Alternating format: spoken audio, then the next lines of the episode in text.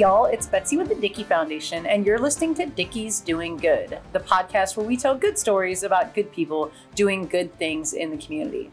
I'm thrilled because my guest today is Chip Brockhouse. Uh, Chip is a 31 year uh, law enforcement veteran, and he's actually our newest Dickey's owner in Slidell, Louisiana. We're thrilled to have you join us today, Chip. Oh, great. Thank you, Betsy. It's wonderful to be here. Well, wonderful. So, for those folks who don't know you quite as well as I do, tell us about yourself, uh, your law enforcement career, and other careers, and how you came to be where you are now. Well, I'm, I'm kind of an old guy. I, I started in, in law enforcement in 1982 uh, with the New Orleans Police Department and uh, spent about five years there, and then moved across Lake Pontchartrain and joined the St. Tammany Parish Sheriff's Office and spent a couple of years with the St. Tammany Parish Sheriff's Office and then wound up the career with uh, the Slidell Police Department. Wonderful. Well, tell me, tell me more about the work that you did with the Slidell Police Department. Initially, it was white collar crimes investigations, and some of the early work that I did was, uh, you know, routine check forgeries, bank frauds, and that sort of thing. But uh, the, the bigger cases involved national uh, telemarketing scams that targeted the elderly.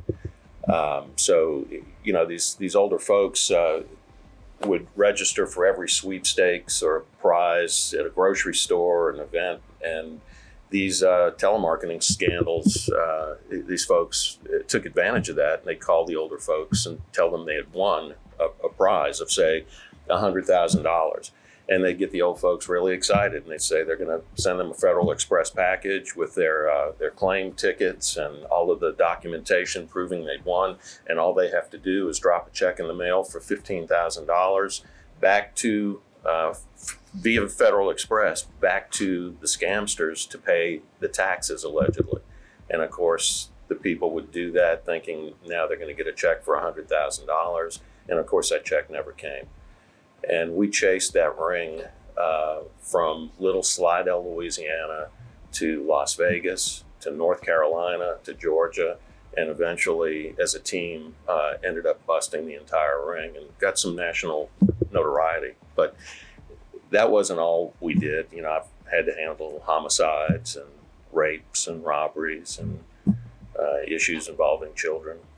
Well, and I mean that that's an amazing story. I mean, the, the, fact that you all basically traced that out of little, as you said, Little Slidell, Louisiana, all the way to a national level. I mean, how did how did that feel when you finally were able to to get stop the, stop the bad guys as we well, it's bittersweet. You know, we stopped the bad guys in Slidell. The way we did it was we rolled in on their boiler operation, which was uh, five minutes from the police department we rented a U-Haul truck and took every piece of equipment they had. We took the desks, the chairs, the phones, the whiteboards, the lists, the pens, the papers, the tablets, everything, so that they couldn't make bail and just go set up in another town. Um, but the unfortunate reality of it is that the individual, uh, I'm not going to use her name, I know she was convicted and, and served some time both locally and federally. Um, I understood uh, was back in operation within just a couple of years of being busted. Oh. So it's uh, and that's tragic because I mean, as you said, you're taking advantage of these these these folks who this could be their life savings that they're thinking that they're giving, but they're going to get hundred thousand dollars or more. Stories of these folks um, having to go into nursing homes and assisted living facilities that were government funded because they could no longer support themselves oh. because they had given their money to these these criminals, um, suicides because they had lost everything, um, deep depression. I mean, it really is a very sad story. It, it really is. So, what what drew you into into wanting a career in law enforcement? Well, I think like most people that want to do law enforcement, they do it for the right reasons. They do it because it's uh, it's a calling. You're not going to get rich. You know, you're you're going to work uh, ungodly hours. You're going to have to deal with situations that are very unpleasant. When everyone else is running from the gunfire to safety, you're running toward it. You know, so it's not natural. it's not natural to run. it's not. It's but not. you know, if it's a calling and you're doing it for the right reasons, uh, you're motivated from a place that uh, is is much higher than just a monetary uh, monetary reason. Well, and you spent the first five years of your, of your career with the New Orleans police. Uh, Tell me kind of the, the difference there between Slidell and New Orleans. I mean, obviously that's a that's a big city versus a smaller city, but really, You know, um, New Orleans is, is is a special place for a lot of reasons. Yeah, it is. It's a tourist town. It's uh, because of it, the way it's situated. It's uh, it's a hub for a lot of different uh, types of crime: uh, federal crimes, local crimes, prostitution, drugs, gangs, et cetera, et cetera. And just to give you an idea, uh, each call is considered an item uh, for a police officer. And with the New Orleans Police Department, in an eight-hour shift, we'd handle 20, 25 items Oof. in an eight-hour shift. Uh, I remember my first uh, my first night as a Slidell police officer. One of the guys I rode with initially to kind of give me the lay of the land uh, was asking me, you know, how many items we handled, and I told him, well, we'd, we'd handle probably twenty or twenty-five. And he said, "Oh, well, okay, that's about the same as us." Well, he was talking about twenty to twenty-five for the week you know, and, and we handled 20 to 25 per officer per unit per night in New Orleans. So the difference was was profound. The other thing that you're able to do um, when you're outside of a big city and the and the jumping from one call to the next is actually settle down and take time to investigate, truly investigate the uh, the issue that you were sent to look into. And you had time to, to talk with the victims and to interact with the victims and help them through whatever trauma it was they were going through. So the difference was really night and day. Well, and you mentioned, I mean, you all being able to, to, to fi- you know, find the original source of, of the scams that were scamming the elderly. And so, I mean, that was the kind of thing you were able to do because you were in Slidell and not New Orleans. It was it was the kind of thing we were able to do in Slidell. Fortunately, because the chief of police at the time was a retired DEA agent, he was a he was a federal officer, so he was he was all for us investigating those crimes. The problem was the city of Slidell, the mayor and the and the town council uh, didn't didn't really agree with the amount of money it took to investigate crimes that were occurring outside the jurisdiction of the city of Slidell. Mm. So is it, you know, there's a little bit of a, a knife that cuts both ways there. Sure, and, and politics happen in, in any city. I, I understand that. So, what was it? What was the best thing about about being in law enforcement? Going home at night. Well, and I mean, at the foundation, we we very much care about supporting first responders and providing the right protective gear. I mean, and that that is that's something very near and dear to us is making sure that officers do get to go home safely. First five years as a police officer, I worked without a, a, a vest. That's uh, scary in New is, Orleans. In New Orleans. Um, so the work the foundation does, and what really drew me and, and it sort of solidified the relationship for me with Dickey's, was the fact that Boots and Badges uh, spends so much of their revenue, their income, um, outfitting police officers with equipment that can oftentimes be the difference between them going home or not. Well, and, and you said you've got six kids and, and Right. three grandkids now, and so I mean that was certainly important to be able to to go home and safely tuck them in. Right, exactly. So, what did you find um, as the most misunderstood thing about being in law enforcement? You were in New Orleans and Slidell and, and a lot of different places there. No, I'm, I'm, you know, often been asked how many people I've shot. Um, Hmm. You know, how many, how many people have I killed? Um, people oftentimes tend to have the, the Starsky and Hutch sort of an, sort of an idea, or, or the the uh, Chips, or what's the other police shows that were on? Adam Twelve, and you know, and some of these others. that- Dragnet, Dragnet, yeah. So it's it's it's really not like that. Actually, NYPD Blue. yeah, I mean, being a police officer can be very, very boring and mundane, and it goes from boring and mundane to absolutely terrifying in a heartbeat. So, what would you tell someone who is interested in uh, following your footsteps and going into law enforcement? Do it. Absolutely do it. Jump into it with both feet. Learn everything you can learn. Uh, pay attention to your training. It, Wear a it vest. will it will save your life. That's part of the training now. Actually, you, you have to wear a vest nowadays, which is uh, which is a good thing. Absolutely. So, can you tell me about an experience you had that really kind of touched your heart when you, when you were serving? Yeah, it's uh, there was a young girl that uh, she was probably two who fell into a swimming pool. Uh, her brother pulled her out, and uh, my partner and I arrived, and I began to do CPR. The mother ran up, very, very uh, distraught, um, and the son told the mother, "It's okay. The police are here."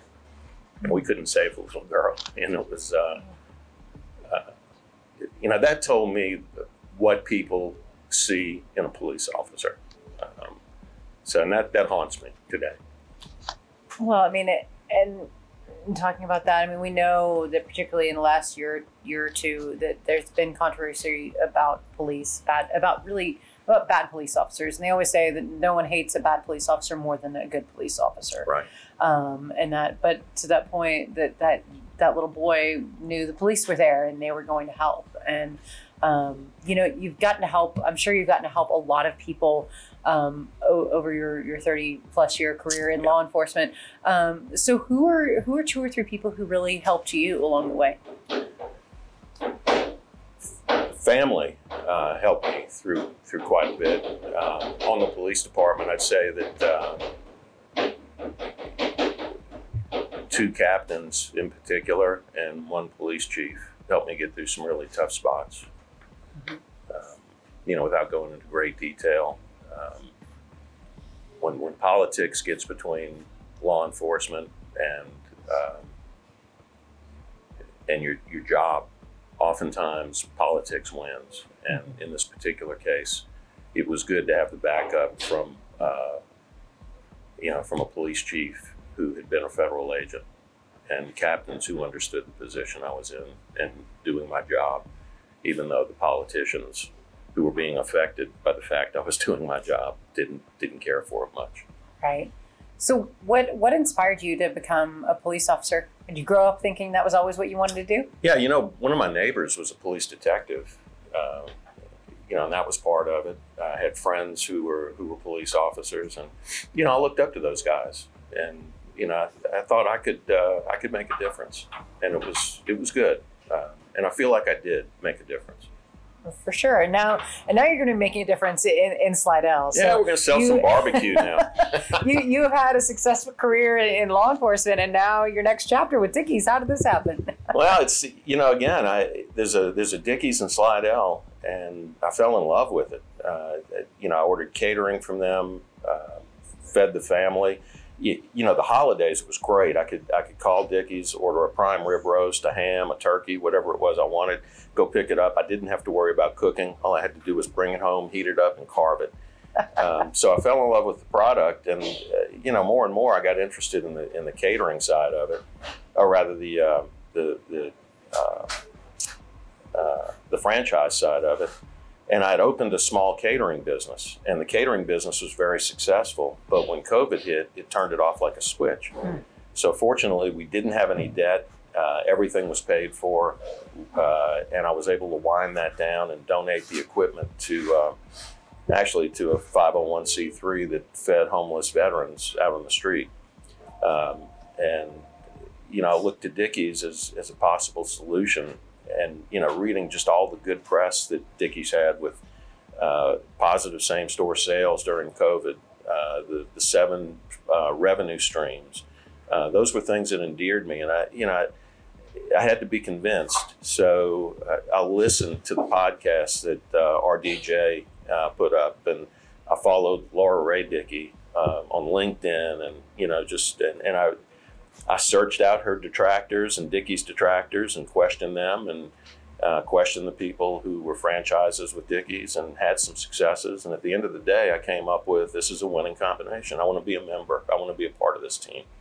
Well, and for us at Dickey's, we, as you know, we're big fans of first responders, military, and veterans, and so we're, we're thrilled to, to have you on our team uh, for sure. I mean, and one of the things we do talk about at Dickey's being one of our priorities, it's sell barbecue, grow the family, tell our story, and my personal favorite, do both well and good. And you've been in Slidell for for a number of years.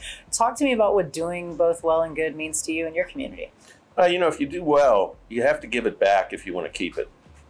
Uh, you know, it's a that's a that's a strange statement, I guess, but uh, you know, I think doing both well and good goes into God has been very good to me. I do well, and I want to give a hand up to others. You know, sometimes a hand out, but generally a hand up and assistance. And I found that that comes back tenfold when I do that. So to me, doing both well and good means do well, work hard, support your family, support yourself, uh, but get out there with some of your hard earned uh, income and do good and do some things that benefit the community and cause everybody to grow and enjoy some of those same successes. Absolutely. That, that again, that's one of our priorities. We very much believe it. So now, if you could step into my shoes and ask yourself a question, what question should I have asked you? You know, I think you did a very thorough job. I can't think of any questions. All right. Well, how about this one? Favorite Dickey's meat, favorite Dickey's side. Oh, the favorite Dickey's meat. I was asked that earlier today. So it's a toss up between the ribs and the brisket.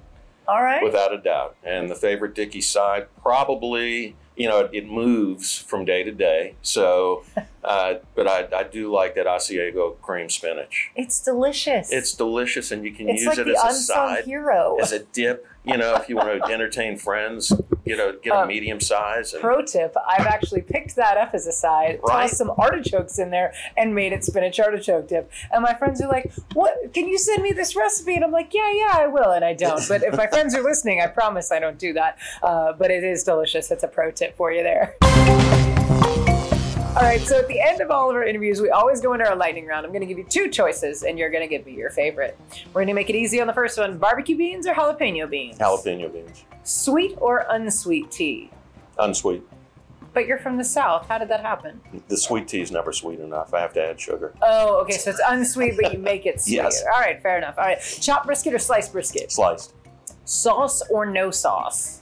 Depends on the meat. Uh, typically, if it's brisket, no sauce. If it's ribs, I like a little sweet sauce. All right, okay. Uh, brisket or pulled pork?